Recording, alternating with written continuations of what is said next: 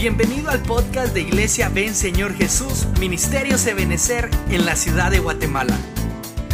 Estás en un espacio más de nuestra iglesia, donde compartimos palabra de Dios revelada. Así que te invitamos a que disfrutes de este glorioso tema.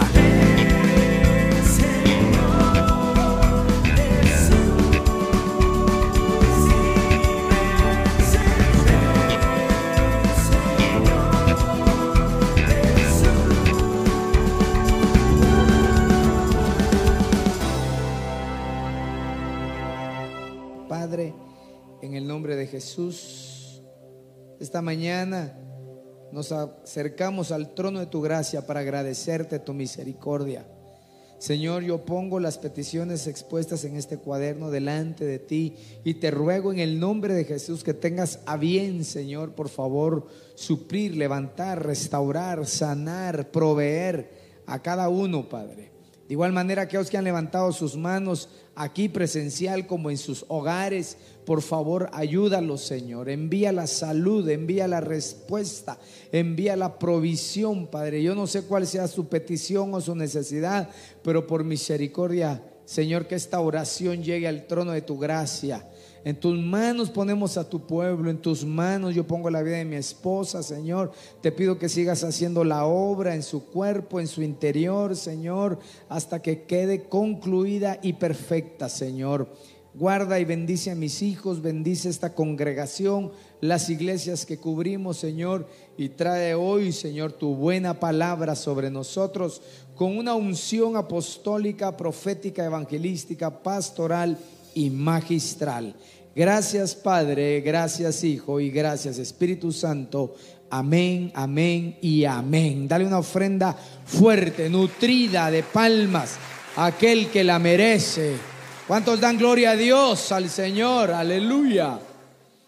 Bueno, es una mañana eh, que quiero aprovecharla para trasladarle este tema al cual le pusimos por nombre Recuperando el, el servicio según la Biblia. Vamos a, ver una parte ahorita en el primer servicio, luego en el segundo vamos a irnos en otra temática siempre respecto al tema. Pero le, puse según la Biblia porque a veces eh, se quiere servir en las congregaciones según mis capacidades, según me dé el tiempo o según quiera yo. Pero realmente la Biblia establece desde el principio, desde los orígenes de que Dios empezó a ordenar a su pueblo, Dios levantó a un hombre para hacer de él una nación, un pueblo, un ejército. Y a ese pueblo le dio ordenamientos, a ese pueblo le dio guianza, le dio directrices, de tal manera que entonces ahí yo puedo más o menos atisbar cuál debería ser o mejor dicho, cuál es el principio según el corazón de Dios del servicio a Él. Yo le doy gracias al Señor por cada uno de los servidores de esta congregación y de las ovejas que hemos ido aprendiendo juntos, ¿verdad? Así como crecían las vestiduras del sacerdote, ¿verdad, hermano? Así ha crecido la manera en la que sirve el pueblo en esta casa. Una de las cosas que más realmente me alegra, me bendice y me llena mi corazón de, de ternura, es ver cómo cada uno de los hermanos ya sabe lo que debe de hacer, ya sabe lo que tiene que hacer, lo procura hacer con excelencia. Y eso se debe no solamente al hecho de su intención, sino porque ha habido una instrucción, ha habido una capacitación y la ha aprovechado, la ha absorbido. Y eso es importante porque si no, como platicaba yo creo que el, viernes lo decía, seríamos eh, eh, un, un, cuerpo sin estructura, es un cuerpo invertebrado realmente. Y la iglesia de Cristo, ella tiene una estructura, debe estar bien estructurada, de manera que usted sabe que los huesos, la columna, todo, el esqueleto, hermano, es el que sostiene los músculos. Pero los músculos son los que envuelven los huesos. Y si el músculo, por ejemplo, hermano, está jalando para un lado, tuerce el hueso. Usted sabe que una discapacidad de un hombro, de, cualquier parte muscular, si, si, se, si se priva de movimiento, si se atrofia el músculo, hermano, el músculo va jalando el hueso. Entonces es importante que todo camine bien. Por eso la Biblia dice que todos somos un mismo cuerpo, que está unido perfectamente, dice. Es ahí, hermano, que yo no sé si usted alguna vez se ha golpeado un dedo, sea del pie o de la mano, hermano, pero si es del pie le duele hasta la punta de la nariz a uno, hermano. Si es de la mano cualquier dedo, hasta, hasta ahí se da cuenta uno lo útil que son los cinco dedos para hacer todas las cosas. Y así es en una congregación. Todos somos útiles en la casa del Señor. Lo que tenemos que hacer es encajar en el principio bíblico. No en un principio solamente pastoral, sino principalmente en un principio bíblico. Usted sabe, hermano, que cada iglesia, cada congregación tiene, un, tiene diferente tipo de gobierno, aunque tengan unciones iguales. Nosotros, hermano, pertenecemos a la red ministerial del apóstol de Benecer, del apóstol Sergio Enríquez, y ellos tienen un gobierno y cada iglesia tiene un gobierno diferente. O sea que son diferentes. No somos diferentes. Lo que pasa es que no podemos compararnos nosotros con una congregación de 5 mil miembros, ni tampoco nos podemos comparar con una congregación de 10 miembros. Cada congregación, dependiendo su funcionabilidad, su lugar, la cantidad de personas, va a ir funcionando según la visión que Dios le da al ministro. Y esa la encontramos a la luz de la palabra. Ahora, la palabra revelada, la unción, hermano, la doctrina, esa tiene que correr igual. No podría, digamos, mi pastor, ¿verdad? O, mi apóstol Sergio, no podría estar predicando de la A y yo diciendo, no, la A ya no existe, solo la B. Ahí estaríamos equivocados, estamos fuera de lugar.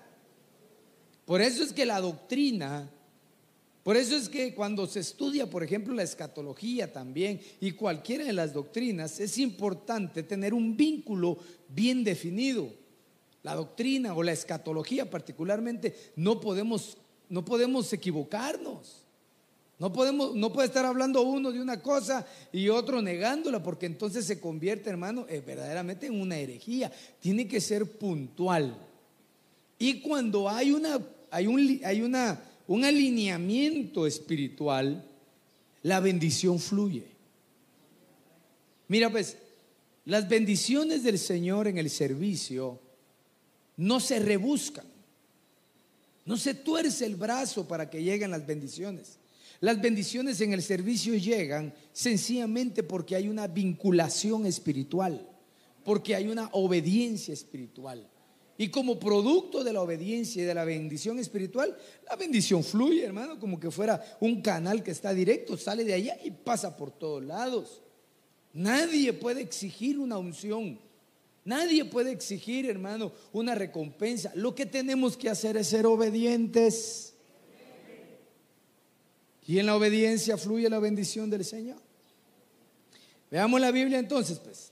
En el libro de Números, capítulo 18, verso 6, dice, miren, yo mismo he separado a sus hermanos los levitas de entre los israelitas para dárselos a ustedes, para dárselos a ustedes como qué, como un regalo. Es decir, los levitas, que son aquellos que desarrollan el servicio dentro de una congregación, somos un regalo para el pueblo de Dios. Todos los servidores, cuando están allá recibiendo a los hermanos y los hermanos están entrando y, no están de servicio o no están en la oficialidad, quiero decirle a ellos que los hermanos que le atienden en la puerta son un regalo para la iglesia. No son cualquier cosa. No es cuestión de jerarquías, no estoy hablando ahorita de jerarquías, de, ah, no, pero él nada más es un servidor. Tranquilos, él es un regalo de parte de Dios para su pueblo. Por eso es que debemos respetar a todos. El principio no es respetar al pastor solamente, respetar, hermano, a las ayudas, a los ancianos. Eso, eso ya lo sabemos. El principio bíblico es respetar a todos los servidores, a todos los servidoras. No importa el lugar donde está, porque ningún lugar es menos que otro, porque la Biblia dice que Dios los tomó como un regalo para la iglesia. Así que cuando mira a un hermano gordito, diga, qué gran regalote el que me dio el Señor, ¿verdad? Dice ellos. Entonces aquí, aquí ya, aquí ya no es una situación que le estoy hablando al pueblo, sino en la segunda parte le estamos hablando a los servidores, a los levitas. Ellos, ¿quiénes ellos? Los servidores. ¿Qué servidores? Los que son un regalo. Ellos están consagrados al Señor para hacer el trabajo pesado en la carpa del encuentro. Impresionante, ¿verdad? Impresionante, hermano, porque la verdad es de que, por ejemplo, hablemos de los hermanos servidores, cuando allá está brisando o lloviendo, allá están haciendo ellos el trabajo pesado afuera, digamos, porque están con sus carpas o con la sombría, hermano, y tan hermosos, porque yo los he visto. Tal vez no tienen eh, la capacidad para todos, pero cuando está lloviendo siempre veo que para un carro y ellos corren a recibir a la gente. Ese es un trabajo pesado.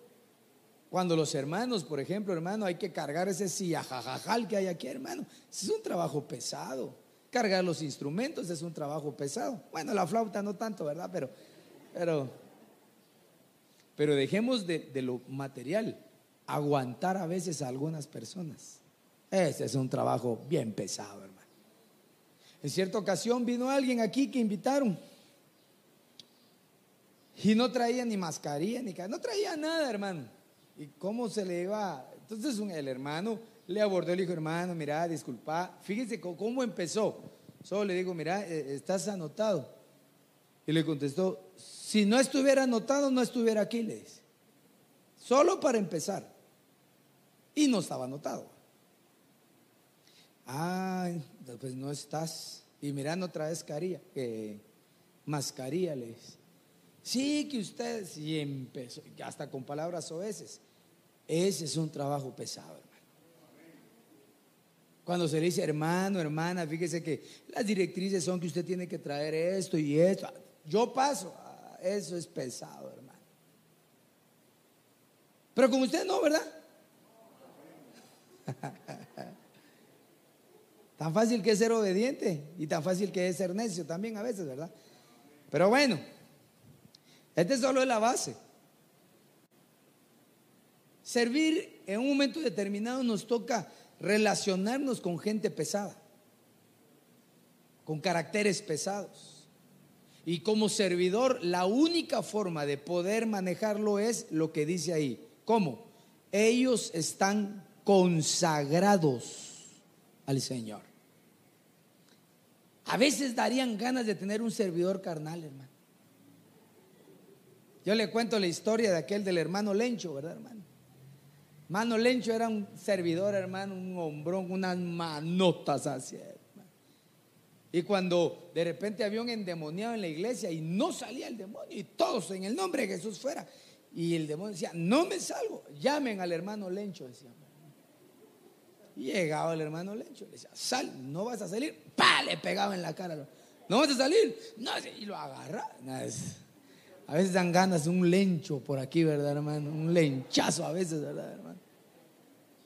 Pero no, tienen que estar consagrados al Señor. Cuando el servidor está consagrado al Señor, es fácil comprender el espíritu que mueve a la otra persona. Dios le da la capacidad y la sutileza de poder trabajarlo, de poder jalarlo. Una de las cosas que hay que aprender como servidor es no provocar un pánico o una fobia a los que están alrededor. Si alguien está haciendo, hermano, está alterando algo, llámelo, véngase, véngase. Y si está muy grande, llame a otro hermano. Y los otros servidores tienen que estar vivos viendo qué está pasando y lo jalan entre los dos, ¿verdad? Y lo agarran, así van. Y le hablan. La consagración de un servidor hace que cualquiera que venga con mal carácter se someta a la autoridad esa. Bueno, entonces debemos saber que en el servicio hay niveles que Dios otorga a los hombres. ¿Hay diferencia, pastor? ¿Hacen diferencia en las congregaciones? No, los niveles van a radicar en función de, primero, de la consagración y espiritualidad de las personas. No todos tenemos el mismo nivel de consagración y de espiritualidad.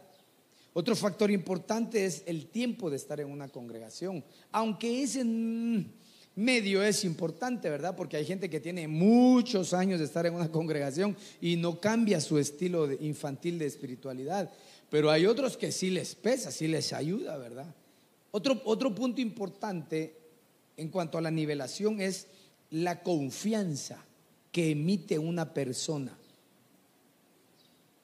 La confianza no se gana de la noche a la mañana, la confianza se gana a lo largo del tiempo. Y es tan frágil, tan frágil el poder perderla. Muy frágil. Una mala actitud.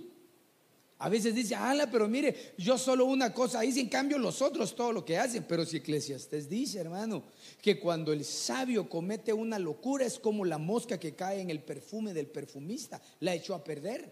Así es la locura, la pequeña locura, la pequeña locura de un sabio. Entonces yo quiero esta mañana, con la ayuda del Espíritu Santo, llevarlo y elevarlo, que el servir al Señor es un gran privilegio. ¿Por qué? Porque nos catapulta a una consagración, a una manera de pensar diferente. Servir no es venir y hacer presencia y hacer lo que me dicen. Servir es hacerlo, hermano, consagrados al Señor. Luego el Señor empieza a ubicar. Por ejemplo, veamos los niveles. Les voy a hablar antiguo testamentariamente, pero ahí tenemos las luces. Por ejemplo, arriba están los sacerdotes, ¿verdad? Los Cohen, ¿verdad? Los sacerdotes y está el sumo sacerdote, ¿verdad? Que no lo puse, pero, pero ahí están. Acuérdense que Dios escogió, por ejemplo, a Abraham, de Abraham, Isaac, de Isaac, Jacob, de Jacob, a Leví, de Leví, hermano, están Gerson, Coat, Merari, y de Coat me parece que salió hermano Aarón y Moisés y Aarón se convirtió en el primer sumo sacerdote en la Biblia. Es decir, los sacerdotes son los que están hasta arriba, como decir los ministros, pues. los, que, los que tienen la autoridad mayor. Por eso se generó un pleito, por ejemplo, entre los príncipes de Israel de quién iba a ser el sumo sacerdote. Pero usted sabe que para Dios nada es imposible, ¿verdad, hermanos? Dios no es complicado, el complicado es uno. Y, los sacerdotes, los, los, príncipes, ¿verdad? Que eran los, las cabezas, ¿verdad? De las tribus, estaban molestos porque, porque habían escogido a Aarón. Y entonces se oía, digo yo, se oía entre las sillas de los príncipes, sí, porque como Aarón es hermano de Moisés, de plano ahí lo tienen, ese porque tiene cuello. Y entonces Dios, que todo lo escucha Dice, ¿saben qué? Dile a los príncipes de mi pueblo que agarren sus varas y que las metan al altar, ¿verdad? Al tabernáculo. Y la vara que reverdeciere, esa es a la que yo llamé. Y de esa manera se quitará el mal de en medio de ellos, dice, y la murmuración. Y usted sabe la historia, reverdeció la vara de Aarón, sacerdocios, ministros, hasta arriba. Luego vienen los levitas, no porque eh, sean antes los levitas que los sacerdotes, ¿verdad? Sino que la tribu de Leví fue escogida por Dios como consecuencia de que ellos se definieron en la rebelión de Coré, Datán y Abidán para estar con Moisés, su siervo. Entonces tomaron a la tribu de Leví para el, para el oficio del templo, del tabernáculo. Entonces podemos decir que todos los levitas, mejor dicho, todos los sacerdotes tienen que ser levitas, todos, aunque no todos los levitas son sacerdotes. ¿Sí? Entonces, ahí están los levitas. Los levitas tenían varias funciones.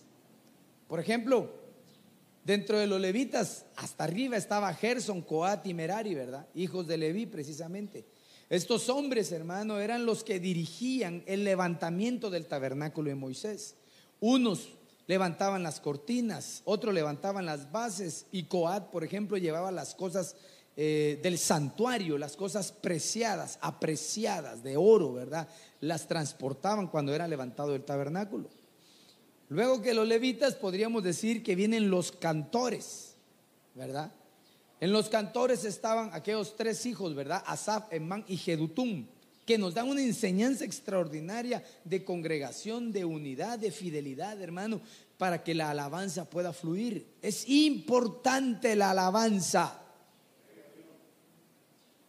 Es importante que estos muchachos, que estos grupos se preparen, pero no olvidando el primer versículo. Ellos tienen que ser consagrados al Señor. Pero ahí están sus funciones. Dentro de las múltiples funciones de los levitas, porque ahí todos son levitas, los cantores son levitas, habían estas otras, habían músicos, porteros, vigilantes, jueces, escribas, todos levitas, y ellos funcionaban, hermano, en el servicio del templo. Es decir, que cuando alguien nacía en la tribu de Leví, ya sabía que tenía que servirle al Señor. Científicamente se ha comprobado, oiga, oiga, científicamente se ha comprobado que los levitas en Israel, los judíos, tienen un gen, hermano, establecido en su genética, en el mapeo genético.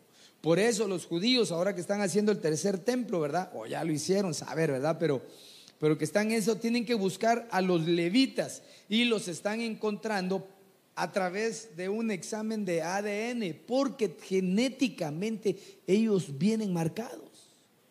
Y aunque fíjese que en la cultura judía, por ejemplo, eh, la religión que predominaba eh, en los judíos era el de la mujer. Por eso cuando Moisés se casó con Séfora, hermano, Moisés no circuncidó a sus hijos y por eso el Señor se le pone en el camino antes que llegue a Egipto y lo iba a matar porque él no había hecho según el pacto divino. Porque según la cultura, las mujeres eran las que mandaban en cuanto a la religión, aunque en los cromosomas X y Y, los que determinan el llamado eran los hombres en, en sus hijos servidores. Pero bueno, como no soy biólogo ni doctor, ¿verdad? Eso quiere decir, hermano, que yo, yo digo que, que cuando Dios nos llama a nosotros para servir, no nos llamaron ahorita, desde allá en la preexistencia nos llamaron y nos pusieron algo para servir al Señor. Por eso es que hay gente que es, le es tan fácil servir. Yo conozco mucho entre, muchos dentro de ustedes que hermano, realmente se, se, siente el espíritu de servicio que tienen, no se niegan, son dóciles, siempre van hacia adelante, siempre están dispuestos. Esto es porque hay una genética de Dios en sus vidas. Pero veamos este otro versículo, Éxodo capítulo 30, verso 2 dice, de un codo será su longitud y de un codo su anchura será cuadrado y de dos codos su altura, sus cuernos serán de una pieza con él. Esto ya lo hablamos, pero quiero contextualizarlo una vez más. Aquí está, me, está, hablando del altar del incienso. El altar del incienso, si usted lo ve ahí, dice que tenía cuatro cuernos. Ese altar del incienso era el que estaba previo a entrar al lugar santísimo en el tabernáculo de Moisés. Es decir, estaba el lugar atrio, el lugar santo y el lugar santísimo. En el lugar santo, a este lado estaba el candelabro, a este lado mío, ¿verdad? La mesa de los panes de la proposición y enfrente estaba el altar del incienso. Él estaba frente al gran velo que dividía al lugar santísimo. En ese altar, hermanos, se ofrecía y se quemaba incienso puro aromático para el Señor. Es decir, que todo ese lugar se llenaba de, de, olor grato al Señor. Y esta es una figura impresionante porque el incienso tiene varios símbolos y uno de ellos es la oración, es la intercesión. Y cuando un pueblo, cuando un servidor ora, intercede, ese servidor está frente al lugar santísimo. Es decir, está frente al mismo Dios de los cielos. También el incienso y el aroma nos, nos enseña respecto a la adoración y a la alabanza. Por eso es importante, hermano, que los servidores fluyan en la adoración, fluyan en la alabanza, que aprendan a adorar, a levantar un cántico nuevo, que no sean eh, cortos en las palabras, particularmente los de alabanza, ¿verdad, hermano? Que fluyan en alabanza, que venga un cántico nuevo a sus labios. Eso es estar en el frente al lugar santísimo. ¿Cuántos quieren estar frente al lugar santísimo? Ahí están los servidores. Entonces yo quiero eh, sacar de ahí la analogía de los cuernos. Por ejemplo, vamos a hablar de los servidores a la manera del altar de los cuatro cuernos. En la, en la Biblia nos narra la historia, ¿verdad? Nos narra la Biblia, mejor dicho, que habían animales que Dios había determinado como figuras respecto a sus siervos y que tenían cuernos. Usted sabe que los cuernos simbolizan fuerza, simbolizan poder, ¿verdad, hermano? Empoderamiento, ¿verdad, Uno mira, aunque sea una cabrita, hermano, ya con los tunquitos ahí, dice uno, me agarra y me cornea todo, ¿verdad? Entonces los cuernos simbólicamente, hermano, eh, van, van aplicados a los siervos de una congregación. Por ejemplo, existía el buey, que tiene cuernos, el carnero, que es la oveja, ¿verdad? Mayor de un año, ya es carnero, le salen sus, sus cuernitos, la gacela y el tremendo búfalo, ¿verdad, hermano? Animales, cuatro animales que tienen cuernos. Y fíjese que de estos, hermanos, creo que solo la gacela, creo. Pero los otros sí estoy consciente, tienen eh, esa forma de, ¿cómo le llaman? Rumiantes. Es decir, comen, llega al estómago, de ahí lo vuelven a digerir y de ahí lo vuelven a digerir. Eso quiere decir que es importantísimo que los servidores aprendan a digerir lo que están comiendo gente que tenga discernimiento, gente que tenga personalidad espiritual. Usted sabe que muchas veces, hermano, eh, algún pastor, algún ministro, algún predicador, algún hermano se lo encuentra o está escuchando y está diciendo algo que no es correcto, el siervo debe tener la capacidad, a la manera de estos animalitos, de rumiar, de comer, de masticar y considerar si es bíblico o no es bíblico lo que están diciendo. Usted tiene libertad en Cristo Jesús. Yo aquí no quiero robots, hermano. Ah, el pastor dijo así, así. Y para pensar, no, no piense, que piense el pastor. Y si yo pienso mal, todos van a pensar mal. No, no, no. La Biblia dice que el que conoció la verdad va a ser verdaderamente libre. Y tú tienes una verdad. No, tu verdad no se llama Gustavo. Tu verdad es Jesucristo. Y esa verdad te hace libre pero si eres siervo, pero, pero para que estos animales les salgan los cuernos, es porque ya están creciditos. Por eso, hermano, es muy delicado el llamar a tiernos a un servicio. Tiernos me refiero no solamente a un espiritualmente nuevo en la congregación, sino aún aquellos que llevan años, pero que siguen siendo niños espirituales. Quiera Dios siquiera, siquiera el tiempo cronos fuera igual que el tiempo espiritual. No, hermano, eso sería fantástico. Imagínese usted y yo, ya nos salieron las canas, ya nos creció el, el ministerio. Siquiera así fuera nuestra vida espiritual, ¿verdad, hermano? Ya la cana quiere decir sabiduría, a saber. Porque hay viejos canosos que de sabios no tienen nada. Pero bueno, dejemos de hablar de los viejitos, ¿verdad? Entonces veamos algunas características de estos, de estos animalitos que representan los cuatro cuernos, los diferentes eh, cuatro cuernos que tenía el altar simbolizando a los siervos. Hablemos del buey. Primera de Timoteo 5:18 dice, porque la escritura dice, no pondrás bozal en el buey que trilla y digno es el obrero de su jornal.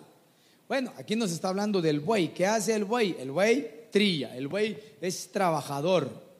Ahora, debemos entender, por ejemplo, ¿verdad? Que el buey es un animal que ha sido castrado previamente. No nació siendo buey, no nació castrado. Él nació siendo un animal, hermano, eh, totalmente fuerte y y con la capacidad de reproducción. Y por eso la ferocidad, ¿verdad? De los toros, ¿verdad, hermano? Pero cuando se castran, ¿verdad? Es decir, se les priva, ¿verdad? De sus partes reproductorias, ¿verdad? Lo que hacen, hermano, es cambiar el temperamento de los animales. Ahora, nosotros en Cristo Jesús, en la manera en la que vamos a servir al Señor, tenemos que haber tenido una operación, no físicamente, ¿verdad? Sino en el interior de tal manera, hermano, que nuestra conducta sea más mansa, sea más de obediencia, sea más de sumisión que de un mal carácter. Oh, un servidor como toro es un problema, hermano. Una tora le iba a decir, ¿verdad? No sé si será tora o vaca, no sé cómo se le llamarían a las mujeres, pero una mujer no trabajada, hermano, en su carácter, en el servicio, es un problema. Es un problema, hermano, cuando alguien quiere, tiene alguna discusión por cualquier cosa, uno de las dos o de los dos servidores tiene que ser a la manera de un buey, alguien manso, que baje las aguas. Porque no siempre uno tiene esa característica como de buey, como un servidor operado, ¿verdad?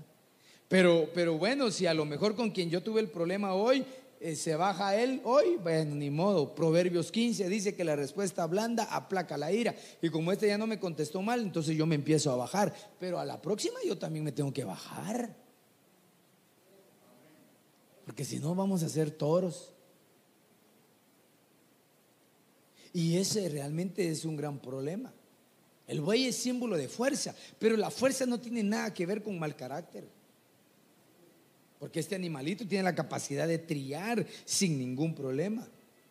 Otra característica importante del buey que cuando tría es que según la Biblia estaba prohibido, oiga, prohibido uncir, o sea, juntar a un buey con un asno. No se le podía poner un yugo para que arara el buey con un asno. Y eso es una gran figura, hermano. No puede un servidor juntarse con un asno. Y el asno, hermano, es figura de la necedad, de la terquedad. Cuando un servidor que, aparentemente es buey, ¿verdad? Y que está operado, se junta con un asno, ¿has notado que se porta mal? Se le pega lo asno. Qué duro, ¿verdad? pero yo solo estoy hablando así figurativamente. Este animalito, hermano, es fuerte. Y el que trabaja con él reconoce su fuerza pero al mismo tiempo reconoce su nobleza. Porque se le puede acercar con libertad, porque después de haber sido castrado, hermano, este, este, este animalito posee una gran mansedumbre. Entonces, aunque tenga así la planta de, que ya se le va encima, no, les. Ese tipo de servidores se necesita en las congregaciones fuertes, que puedan trillar.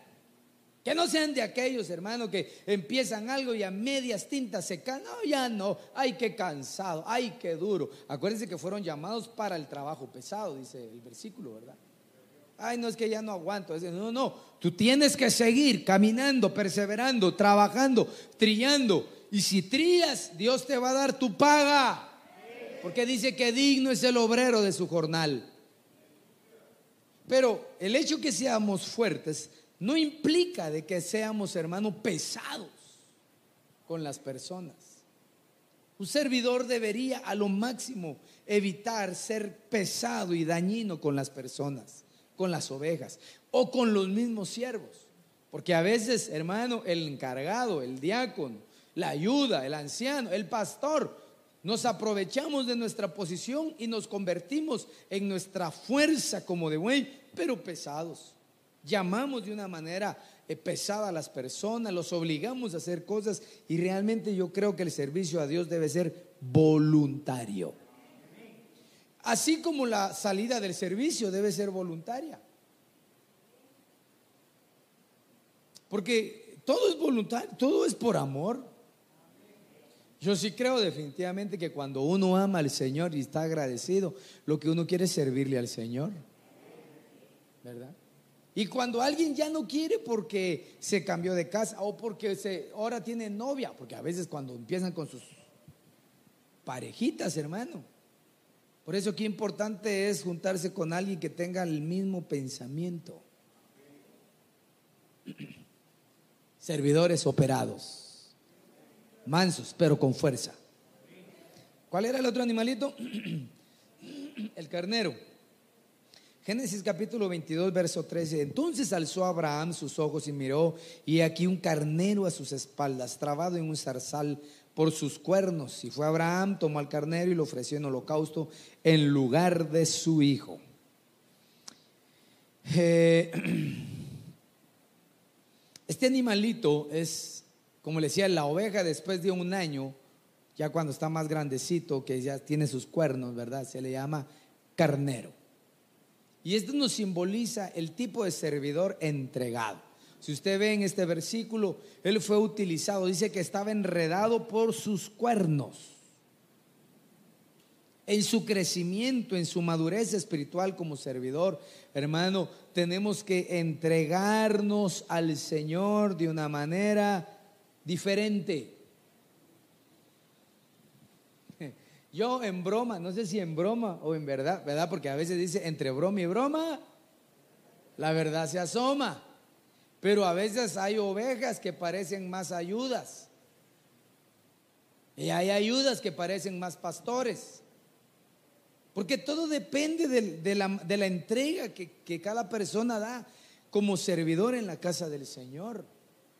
Este animalito, por ejemplo, sus, cuernos se utilizaban, hermano, para vertir aceite. Era el, cuerno del carnero, ese, era el chofar, ¿verdad?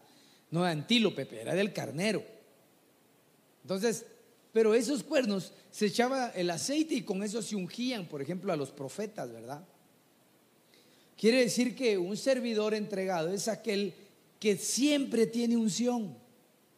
Qué importante es la unción en el servicio, hermano. Qué importante es que un servidor esté bañado del aceite del Espíritu Santo. Pastor, pero mire, es que usted no sabe los problemas que yo tengo en la casa, ni usted sabe los míos tampoco. Todos, hermanos, si no es de una o es de otra, como decía el apóstol Ríos, si no es chibolón es gordo, ¿verdad, hermano? Pero, pero al final todos pasamos situaciones eh, que a veces no nos ayudan a que fluya la unción, pero para eso está la oración. Para eso está el acercamiento al Señor, para limpiarse, lavarse, poner nuestras cargas, nuestros problemas delante del Señor, lavarnos, ungirnos y al templo, al servir, pues. Un servidor entregado. El carnero también era utilizado, hermano, para ofrendas de sacrificios como consecuencias de un pleito, ofrendas de paz utilizaban los carneros. Habían eh, ofrendas, ¿verdad? O sacrificios matutinos y vespertinos. Y utilizaban los carneros para las ofrendas. Es decir, que un servidor debería ser como una ofrenda. Miren, es que el primer versículo nos quedó bonito, ¿verdad? Son un regalo. Ay, gloria a Dios se imaginó con una gran moña, ¿verdad, hermano? Pero aquí eres una ofrenda. Ahora, la ofrenda se lleva al altar para sacrificarla. La ofrenda es la que se coloca en lugar de. Es decir, cada uno de aquellos que servimos actualmente o vamos a servir durante este año, estamos, vamos a ocupar un lugar en lugar de alguien. Por ejemplo, el rema que hemos tenido desde que empezamos es de que toda la iglesia debería de servir y que aquí está la hermanita sentada. Bueno, ya, ya, tenés que estar consagrada. Entonces, de pie y dale lugar a que venga alguien de afuera y que tome tu lugar. Esa es como una ofrenda, como presentarse al, al Señor como una ofrenda a favor de otros. Estos animalitos también eran proveedores económicamente porque les cortaban su lana y con la lana ellos, los pastores, podían, hermano, comprar todos los alimentos de las ovejas. Un servidor debería de ser, hermano, una persona que ya en su misma naturaleza vaya produciendo su lanita. No para el pastor, porque a veces así se piensa. No, sino que ellos mismos se conviertan en dadores de bendición y no solamente en receptores de bendición. Yo he visto la mano de Dios operando en esta casa a favor de muchos siervos y de muchas siervas que venían en condiciones, hermano, un poco difíciles y que Dios los ha bendecido. Les ha crecido la lana a ellos. Y en virtud de ese crecimiento se han vuelto de bendición para otros y la bendición ha caído sobre ellos. Hermano, la bendición del Señor fluye sobre los siervos y sobre las siervas porque es el principio bíblico. Yo quiero recordarte un rema del Señor que Dios no le debe nada a nadie, Dios todo lo paga. Y si a veces, hermano, tú has corrido, si a veces tú has dejado de comer, quizás, ¿verdad, hermano? O aún empleitado con tu familia por venir a servir al Señor, yo le pido al Señor que recompense tu obra y que cuando llegues a tu casa haya paz con los tuyos.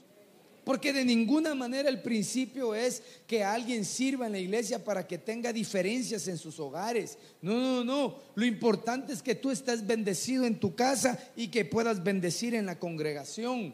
Pero que haya una definición de conducta como un carnero. A veces no se puede servir a nivel familiar por X y razón. Pero nuestro cónyuge, hermano, nuestros hijos deben por lo menos, hermano, ser facilitadores para que sirva el que tenga que servir. Permítame, hermano. Yo le digo a los míos, no molesten mucha Cuando uno de ustedes tiene un privilegio, no los molesto. Ahí, para que fluya la unción. Que estén en paz. Ahora, como yo predico todos los días, no me molesten, hombre. Porque a veces la familia, en lugar de ayudar, molesta. Bueno, no la suya, ni la mía. ¿A qué voy, hermano? Como familia, aunque no estemos sirviendo, seamos facilitadores de bendición para el que sirve. Hermana, si tu esposo va a servir, arréglale su camisa y si no puedes planchar, aunque sea así, estírala. Y dice, andate, hijo, anda a servir. Como una ofrenda. Hmm. Hermanas casadas, si tú ofrendas a tus hijos, si tú ofrendas a, a, tu, a, tu, a tu esposazo, o hermanos, si tú ofrendas a tus hijos y a tu esposa, Dios no se va a quedar con ellos. Tenlo por seguro. Dios siempre te va a bendecir. Bueno, a la manera de un carnero, servidor entregados, no a medias. No que haya que estar llamando al servidor, mira, ahí te acordás que en esta semana tenés privilegios, se hace una calendera, se calendariza, hermano, una, dos o tres semanas previo el privilegio. No puede ser que el día que le toca privilegio, ay, fíjense que no me acordaba que me tenía que ir al puerto. Como le dije a un hermano, aquí está, Marvin, predicó el martes, este martes predicaste. Lo llamé a no sé qué horas. Ah, en la mañana te llamé, ¿verdad? En la mañana, antes del mediodía, le dije, mira, te toca predicar, no va a poder ir. Yo solo sentí que se quedó sin aire. Y le dije, mira, pues no te voy a decir disculpate por la hora, porque tenés que estar acostumbrado que si media hora antes no puedo, vas a predicar. Amén, pastor, amén. Ahí ya se le ya volvió a tomar aire, oxígeno, ¿verdad? Puede decir que un servidor que ya está programado su servicio se percate que no pudo hacer el tiempo para servir. Bueno, como dijimos que era un tema para servidores, ¿verdad? Y mire que estamos suavecito. Servidor entregado. Si vas a servir, sirve con ganas, hombre. Te toca una semana, dale ahí con alegría, con fe. Hermano, y si tiene que esperar, ay, que Dios la bendiga. Yo miro muchas hermanitas aquí esperando al amor de su vida, hermano. Yo ya pasé eso. Ahora, hermano, por cuestiones de todo lo que nos ha sucedido en la casa, agradezco el amor de los siervos que todavía les digo yo a más de algunos, eh, váyase, ¿me puedo ir? Les digo yo. Váyase, como que les caigo mal. Váyase, pastores. Mm. Pero eso ha sido durante estos dos años, tal vez. Pero en mi vida, hermano, siempre fui el último en salir. Bueno, entregados, siervos entregados, nada de medias. Amén. Aunque sea los de la tele que digan amén, ¿verdad? La gacela, cantar el 7.3, tus dos pechos como gemelos de gacela. La gacela, hermano, eh, cuando nos habla de gacela, nos alude, hermano, básicamente a la belleza, a la elegancia. Dice que la palabra gacela viene de gazal, que quiere decir elegante y rápida.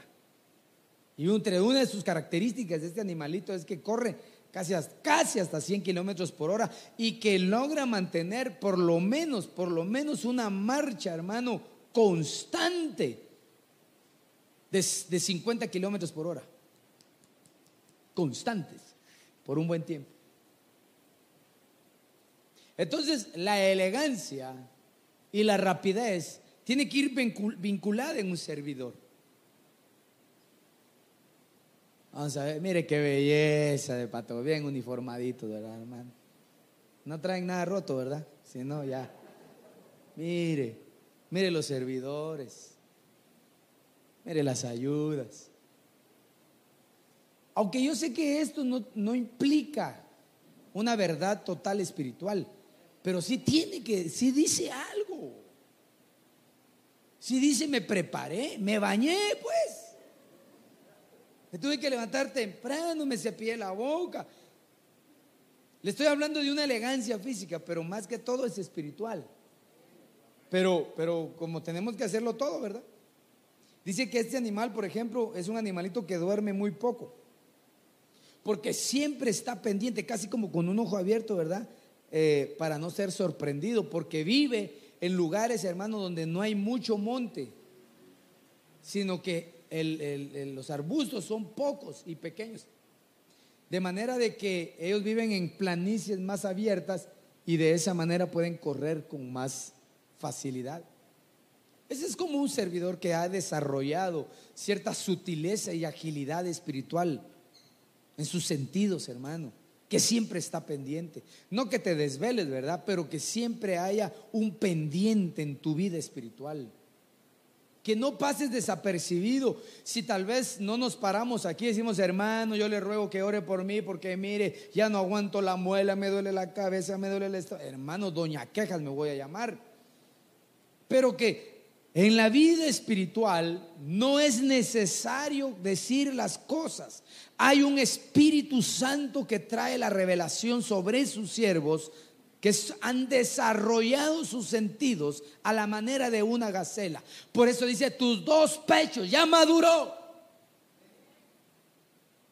No como la otra de Cantares que dice, ¿y qué le diremos? Dice, si no le han crecido sus pechos, está en un proceso de inmadurez todavía, es una infantil, es niña, mejor dicho. Pero aquí ya sus pechos ya crecieron, ya es madura, tiene que tener sutileza espiritual, agudeza en el espíritu, en el oído. Y no puede ser que venga un servidor o una ayuda, que son los que están más cerca, teóricamente, ¿verdad, hermano? O un obrero, y vengan y, Aquí todo es paz y amor y realmente, como he dicho yo en algunos lados, aquí todo se ve bien, pero huele mal. No, tiene que haber una agudeza espiritual. Y que yo recuerdo, hermano, que hace mucho tiempo yo estaba, estaba oyendo un predicador, hermano, y lo, lo oía constantemente Y de repente eh, se me acercó un hermano que teníamos una vinculación espiritual de discernimiento muy especial y se me acerca y me dice, eh, Gustavo, sí, le digo yo, ¿no sentís que ese chicle ya no tiene sabor? Me dijo. Sí, sí le dije. Ese mensaje rebuscado, le digo yo. Y no hay unción. No para juzgar, pero la función de nosotros es esa. Tener agudeza. No dormir, ¿verdad, hermano? Se está cayendo el mundo espiritual y no sienten. Todavía hay que decir, levántate, levanta. No, no, no. Servidor allá afuera en la entrada, nomás ve que viene alguien. Oh, y empieza, pum, pum, el Espíritu de Dios, man. Ten cuidado. O háblale. O avívate. Los servidores allá, hermano, Este aquí adentro debe darle gracias a Dios por los hermanos que están allá afuera, hermano. Se liberan sus batallas. Han llegado endemoniados, brujos, hermano, gente abusiva que llega a maltratarlos, a proferir maledicencias, hermano. Y ahí están los hermanos. Y nosotros aquí como que, ay, dichosos los hermanos allá afuera, ay, vagando, nada que vagando. Digo yo pues, ¿verdad? vivos, agudeza espiritual, para no ser sorprendido. siempre están alertas. Y hermanos, si lo aplicamos físicamente, pues el servidor tiene que venir así, elegante, pues, en sus posibilidades. Bien lavadita y la ropa. Como le decía yo a los servidores en la escuela de Cordero, les decía antes, hermanos, si usted le toca ministrar o algo, un chicle en la boca, aunque sea, si va a orar por alguien. Bueno, ahora ya no hay problema porque tienen carilla, mascareta, todo, careta y todo, ¿verdad? Pero, pero antes oraban y el hermano caía, pero no de la unción, sino del semejante golpe que le dieron, ¿verdad, hermano? Uy, ayúdenme ahí el hermano. Entonces, servidores gacelas así desarrollados, pilas. De esa manera, la vida espiritual de un pueblo va a crecer. Amén. Bueno, ahí, ahí que atiendan los hermanos. Veamos este. Números 23, 22 dice, con una fuerza mayor que la del búfalo. Oh, hermano, y el búfalo es un animal fuerte. Pero dice que con una fuerza mayor de ella, Dios liberó de Egipto a su pueblo. El búfalo, hermano, Usted sabe que en el mundo el búfalo es el segundo productor de leche mayor. La búfala, pues definitivamente, no el búfalo, ¿verdad? Pero fíjese que, que, la leche de búfalo, hermano, tiene más grasa que la leche de las vacas, pero una grasa sana. Es mejor tomar leche de búfala. Así que vamos a criar búfalas ahora aquí, ¿verdad? Y eso, y eso es importante reconocer que este animal, hermano, por su tamaño, por lo difícil que es dominarlo, aunque es un animal doméstico también ya, representa, hermano, eh, la abundancia, el poder, la fuerza, la gallardía. Se dice que cuando ellos eh, están las tempestades, ¿verdad?, de nieve, ellos nunca caminan eh, a favor del viento, sino contra el viento. Y dice que ellos segregan de su cuerpo, tienen glándulas que cuando hay frío o está enojado o algo, o cualquier cosa que lo altere, segregan un aceite en su propia piel para mantenerse lubricados. Y eso es importante porque este es como un servidor columna en la congregación, deberían de ser como un búfalo que aunque las situaciones son adversas, siempre va caminando. Y no va caminando con sus fuerzas, sino con ese aceite que lo envuelve en medio de situaciones difíciles. El búfalo, hermano, es un animal de, de mucho poder. Yo no sé si usted ha visto algún, bueno, como hay diferentes búfalos, ¿verdad? El búfalo de agua es el que mira uno en la aurora, ¿verdad? Los new creo que le llaman, ¿verdad? Son búfalos de agua, pero esos bisontes, ese búfalo americano, hermano, es impresionante ver ese búfalo, hermano. Es un animal tototote, hermano. Es impresionante. Y de esa manera el Señor compara entre los cuatro cuernos del altar a sus siervos. Hay siervos que son columnas, por ejemplo, usted ve aquí en la infraestructura del templo, hay columnas y las columnas están sobresalientes. Si no estuvieran las columnas, no hubieran paredes, no pudieran sostenerse los joists o el techo. Tienen que haber columnas que sostengan, muchas. Y fíjese que aparte de esas hay otras intermedias, ¿verdad? Que no se ven, pero que están haciendo su función de cargar la estructura porque hay servidores, hermano. Yo, yo creo, yo eso es lo que yo creo, ¿verdad? Y, lo creo porque lo he, lo he, sentido, que muchos de ustedes, aunque no están sirviendo o no están cerca de uno, están siempre en una oración continua a favor de la iglesia, a favor de los siervos, a favor de la casa ministerial. Y ellos, aunque están escondidos, se siente como son una columna, un sostenimiento en la vida. Yo platico con los siervos y les digo, ¿no han sentido que cuando uno tiene problemas a veces como que se les baja las ganas de orar, pero la fuerza no se termina, como que siempre hay vigor? Y digo, ¿y por qué si no he orado con, con fervor? Yo digo que son las oraciones de muchos hermanos y hermanas que están clamando por la vida de cada uno de nosotros. Siervos como búfalo. Bueno, conclusión. Entonces, el altar dorado o el altar del incienso, sus cuatro cuernos, figurado cuatro animalitos que tienen cuernos que simbolizan los siervos dentro de una congregación con madurez a la manera de un buey que es un animal que ha sido operado ya, trabajado, a la manera de un carnero que es una oveja que ya creció, a la manera de, ¿cuál fue el otro? La gacela, que es un siervo que ha ido madurando y que ha despertado eh, sus sentidos espirituales, y a la manera de un búfalo que con su fortaleza y que con su gallardía puede caminar aún cuando está la peor de las tempestades en su vida. Pararse a predicar, pararse a cantar, a ministrar en medio de la adversidad simboliza que Dios ha derramado una unción sobre las vidas como las de un búfalo. Bien dice la escritura, no es con nuestras fuerzas, mas con tu Santo Espíritu es. Servir es una de las mayores bendiciones que cualquier hijo de Dios puede hacer en su vida. Si, si por alguna razón en medio del servicio te has desanimado, te has cansado, recuerda que Dios es un Dios de oportunidades. Es un Dios que siempre nos brinda las oportunidades.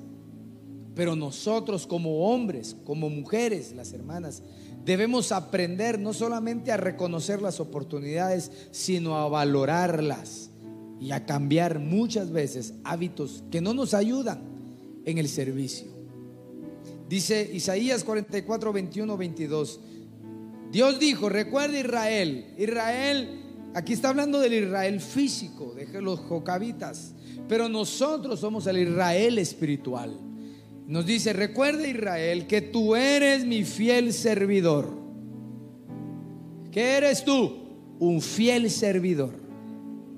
No te olvides de mí, dice el Señor, porque yo soy tu creador. Qué principio más impresionante, porque cuando el servidor se olvida quién es el creador y quién es la criatura, le exige al creador. Y hermano, realmente Él es el creador nuestro. Y nosotros solamente somos criaturas y a veces nos ponemos demasiado estiraditos y eso no es conveniente. No te olvides de mí porque yo soy tu creador. Yo hice desaparecer tus faltas y pecados como desaparecen las nubes en el cielo. Vuelve a obedecerme porque yo te di libertad. Entonces el principio de la libertad es obedecer. Imagínate, el principio de la libertad es servirle al Señor con un corazón agradecido, con un corazón dispuesto. Y te vas a dar cuenta que entonces todos los años que vayamos pasando en nuestro peregrinaje cristiano van a tener un sentido en la vida espiritual. Te vas a poder acostar de noche y meditar en tu vida, ¿verdad? Como persona individual, Señor, gracias porque me has permitido servirte, porque a lo largo de este año prediqué, a lo largo de este año me diste profecía, a lo largo de este año me diste consejo, me diste la oportunidad de hablarle a alguien y se convirtió, oh, Señor, qué lindo ese día cuando tú me usaste, Padre. Eso es hermoso. El servicio no está detrás de un púlpito solamente. Predicaba hace un tiempo y le decía, no es el nombre el que te hace, eres tú el que eres. No porque se te diga pastor, no porque se te diga diácono, ayuda, anciano, obrero, no porque se te diga un nombre. Tú eres eso, tú eres porque ya lo tienes adentro. Eso es hermoso. Cuando yo no necesito un nombre, yo lo que necesito es la oportunidad de servir. Y ahí Dios va a revelar el llamado que Dios le dio a cada uno de nosotros. Ponte de pie, por favor, y vamos a orar al Señor. Gloria a Dios. Si puede oír el segundo tema, se lo aconsejo, va a ser de bendición. Padre, en el nombre de Jesús, gracias por tu palabra, porque es ella la que nos instruye en justicia y en verdad. Es solamente tu palabra la que nos guía, Señor. Y cuando la entendemos y la obedecemos, encontraremos el deleite para lo cual tú nos llamaste, Señor. Yo te doy gracias por este pueblo, por el que está aquí presente como el que está al alcance de nuestra voz. Yo te pido que bendigas a cada uno de tus hijos y de tus hijas, Señor. Que venga la retribución del cielo, aquella retribución, Padre, y aquella bendición que no añade tristeza, sino que añade riquezas y alegrías. Gracias, papito, gracias, Señor, porque en medio, Señor, de tantas personas que eran más capaces que nosotros, Tú a mí me sacaste de lo escondido, del anonimato. De ahí tú me tomaste, Señor. Y por eso, como no he de agradecerte, Señor? Como no he de cuidar, Señor, lo que me has dado? Señor, yo te agradezco por tu pueblo, por tus siervos, por tus siervas, que a lo largo de un año, Señor, se han mantenido firmes. Te clamo misericordia por aquellos que abandonaron sus privilegios te clamo misericordia por aquellos que se desanimaron en el camino. Y te pido, Señor, que seamos reintegrados una vez más y que este año sea un año de bendición, un año de recuperación, como lo has prometido para esta casa. En el nombre de Jesús, entrega tu privilegio. Tú que has tenido privilegio, dile, Señor, yo entrego mi privilegio. Te doy gracias por lo que me permitiste desarrollar y me pongo a tu disposición, Señor. Donde quiera que tú me coloques, Señor, aún si tú me das la oportunidad de reposar, yo lo entrego con alegría lo que me has dado y recibiré con alegría lo que me vas a dar. Señor, oye la voz de tus hijos y de tus hijas. Lo entregamos no como, un, como una forma de, de no agradecimiento, sino como una actitud de humildad de corazón. Recibe, Señor, nuestra vida. Recibe lo que nos has dado, Señor. En el nombre de Jesús, bendecimos a tus hijos y a tus hijas, a tus siervos y a tus siervas. Y te pedimos una porción doble sobre sus vidas, sobre sus cabezas, el día de hoy. En el nombre de Jesús. Esperamos que este tema haya sido de bendición para tu vida. No olvides seguirnos en nuestras redes sociales como Iglesia de Cristo, Ven Señor Jesús, Ministerios Ebenecer. Recuerda, todo tiene solución. Hasta la próxima. Bendiciones.